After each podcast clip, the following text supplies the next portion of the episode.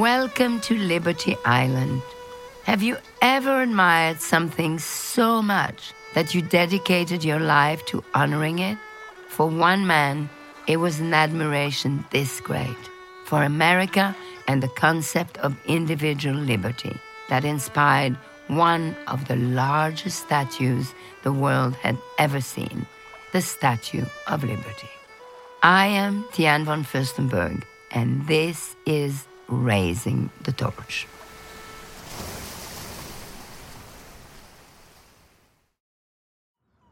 On this episode, we'll meet American University historian Alan Kraut, Ellis Island historian Barry Moreno, and National Park Service Ranger Melissa Magnuson Cannady, who will journey us back in time.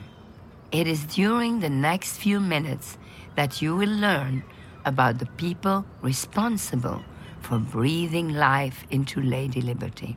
You will also explore how its symbolism has evolved, from upholding the importance of individual liberty to becoming a modern day beacon of safe harbor. I'm Alan Kraut, University Professor of History at American University in Washington, D.C. The concept of the Statue of Liberty really came out of a discussion between Edward Laboulaye, who was a French scholar, a constitutional scholar, uh, and a sculptor named Frederick Auguste Bartholdi. Laboulaye was a very great admirer of the United States. He was terribly concerned about what monarchism had done to France. He was deeply involved in thinking about, talking about, lecturing about, writing about politics of Europe in the 19th century, and of course, the United States. He was particularly excited by the outcome of the American Civil War, the emancipation of four million slaves, and also the long relationship that the United States had had with France, going back to the Revolution when the French came to our aid. And so, for all of these reasons, Laboulaye was excited about the possibility of engaging with the United States and, in, in his mind, celebrating the freedom of the slaves, celebrating the outcome of the Civil War, and celebrating the long relationship between France and the United States. I'm Barry Moreno, librarian and historian at the Statue of Liberty National Monument and the Ellis Island National Museum of Immigration. Laboulaye uses America as a symbol of, of good things. He sees Bartholdi as the tool by which he can achieve his aim of giving a gift, because it's Laboulaye begins to think a gift to the Americans is essential as we approach the centennial. It was Bartholdi, of course, the sculptor, who drew his attention to the possibilities of a statue, and particularly a colossus in the form of a woman. Bartholdi was born in 1834, and so he was still very much a young man. He was a young man in search of projects, and he was in search of big projects. He was a sculptor of considerable talent. That talent was just beginning to be recognized in his home country of France, and he was thinking about what he could do that would attract more attention to his work and to the kind of sculpture that he appreciated. And he most appreciated very large expressions. And he associated the large sculpture with big ideas. Certainly, a statue somewhere in the United States that would express the friendship of France and the United States, as well as the notion of liberty. Well, what could be a bigger idea than that? It's a goddess the Roman goddess Libertas in Latin. In, uh, and she's going to be 151 feet tall. She's going to be the tallest man made structure in New York City. The Statue of Liberty was constructed initially in a workshop, and then the finished parts were built or constructed in an open courtyard. So people walking down the street could see the rising goddess of liberty. And of course, they were stunned because the Statue of Liberty was the biggest statue in Paris. As she came to the finish of her construction. And so the Parisians fell in love with the goddess. She was so French, so they were very much amazed and charmed by the great goddess of liberty. The Statue of Liberty is a work of art, of course. And so, as a work of art, there's a lot of symbolism. And of course, these things can mean really anything that the viewer wants because, you know, we all kind of interpret art and kind of make it our own in a way by, by really thinking about the different parts of it in a way that connects to us. My name is Melissa Magnuson Cannady, and I'm a supervisory park ranger at the Statue of Liberty National Monument.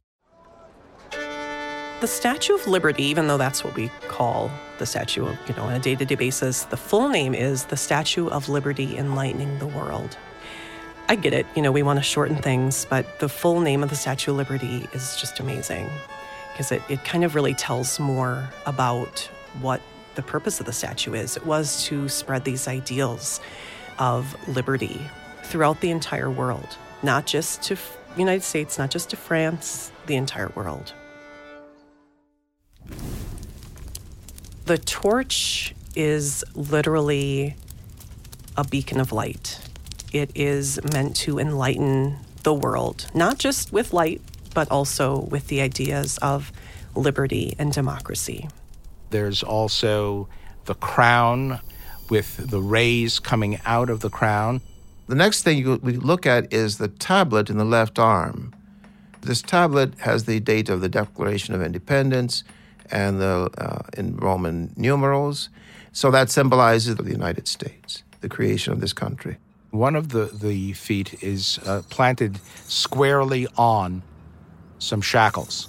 And it's clear that the shackles have been shattered. These are the shackles that hold people in bondage, and now they are being shattered by the embodiment of liberty. The statue has evolved in its meaning over time.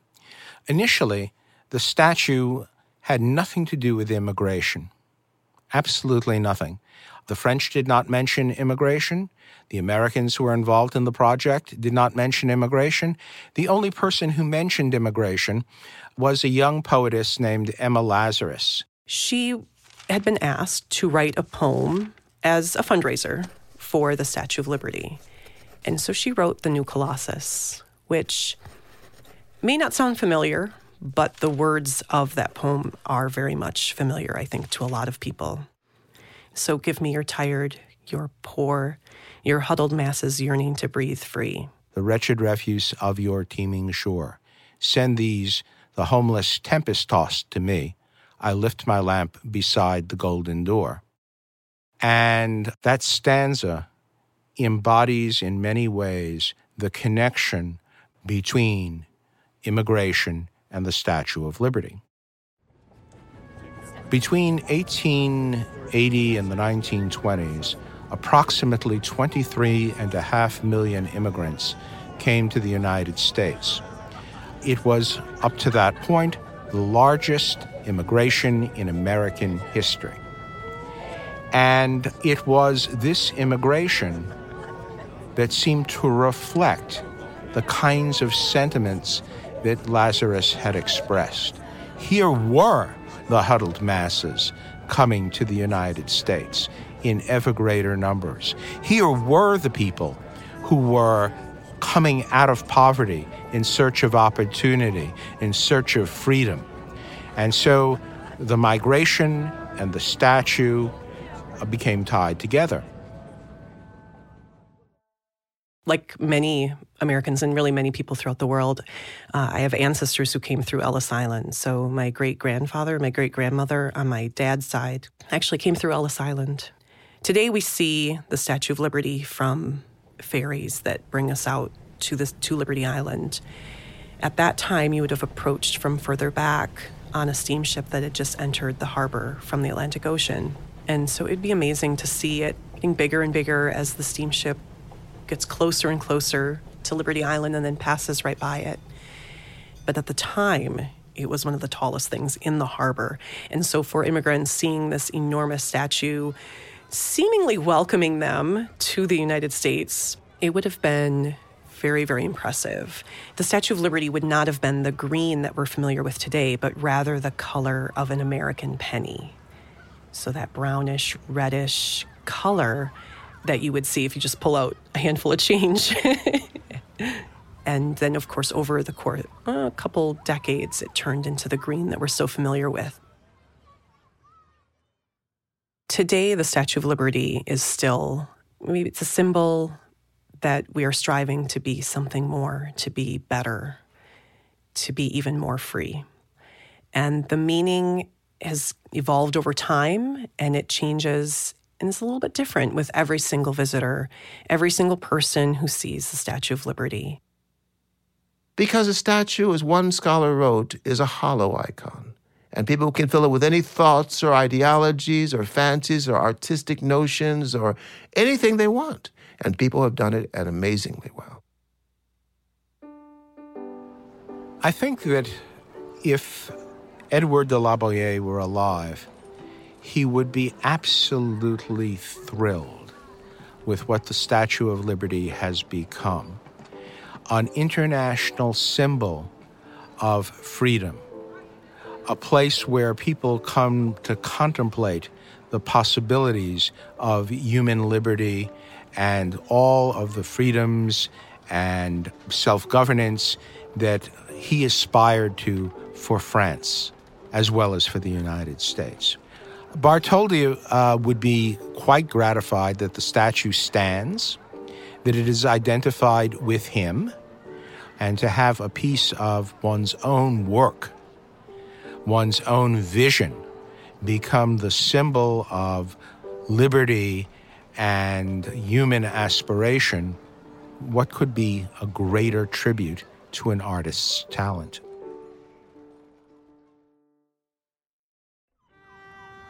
I see the statue continuing to evolve as the culture changes. America will evolve just as it did in the 20th century and these first two decades of this current century. So the statue will be a part of change in social change in society, and people will react to the statue in their own situations.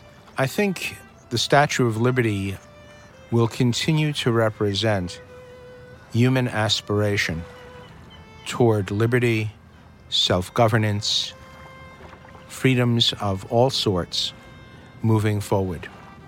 It will, in a sense, be what it is today, and that is the fulcrum of discussion and debate over concepts of freedom and liberty.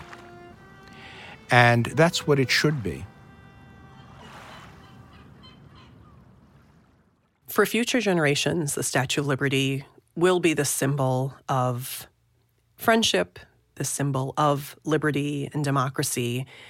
But I do think it'll be a symbol for change and always always striving to be better, be a better person, be a better community, be a better country, be a better world.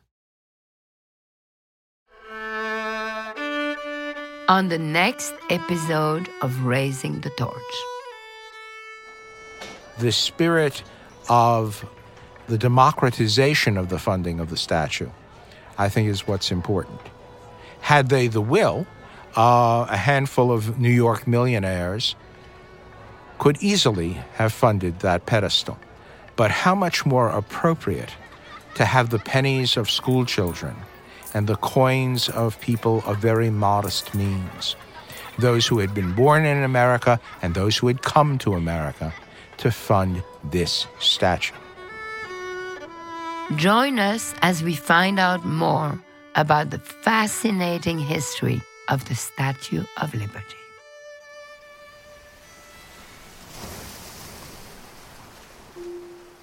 Raising the Torch is a limited series podcast from the Statue of Liberty and Ellis Island Foundation and Frequency Media.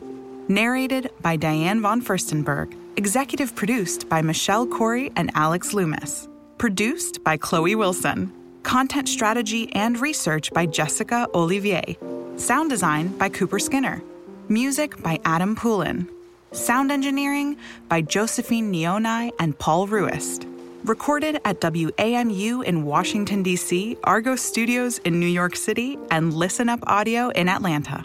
Special thanks to Alan Kraut, Melissa Magnuson Cannady, Barry Moreno, and the joint efforts of National Park Service and Statue of Liberty Foundation employees for helping to bring this story to life.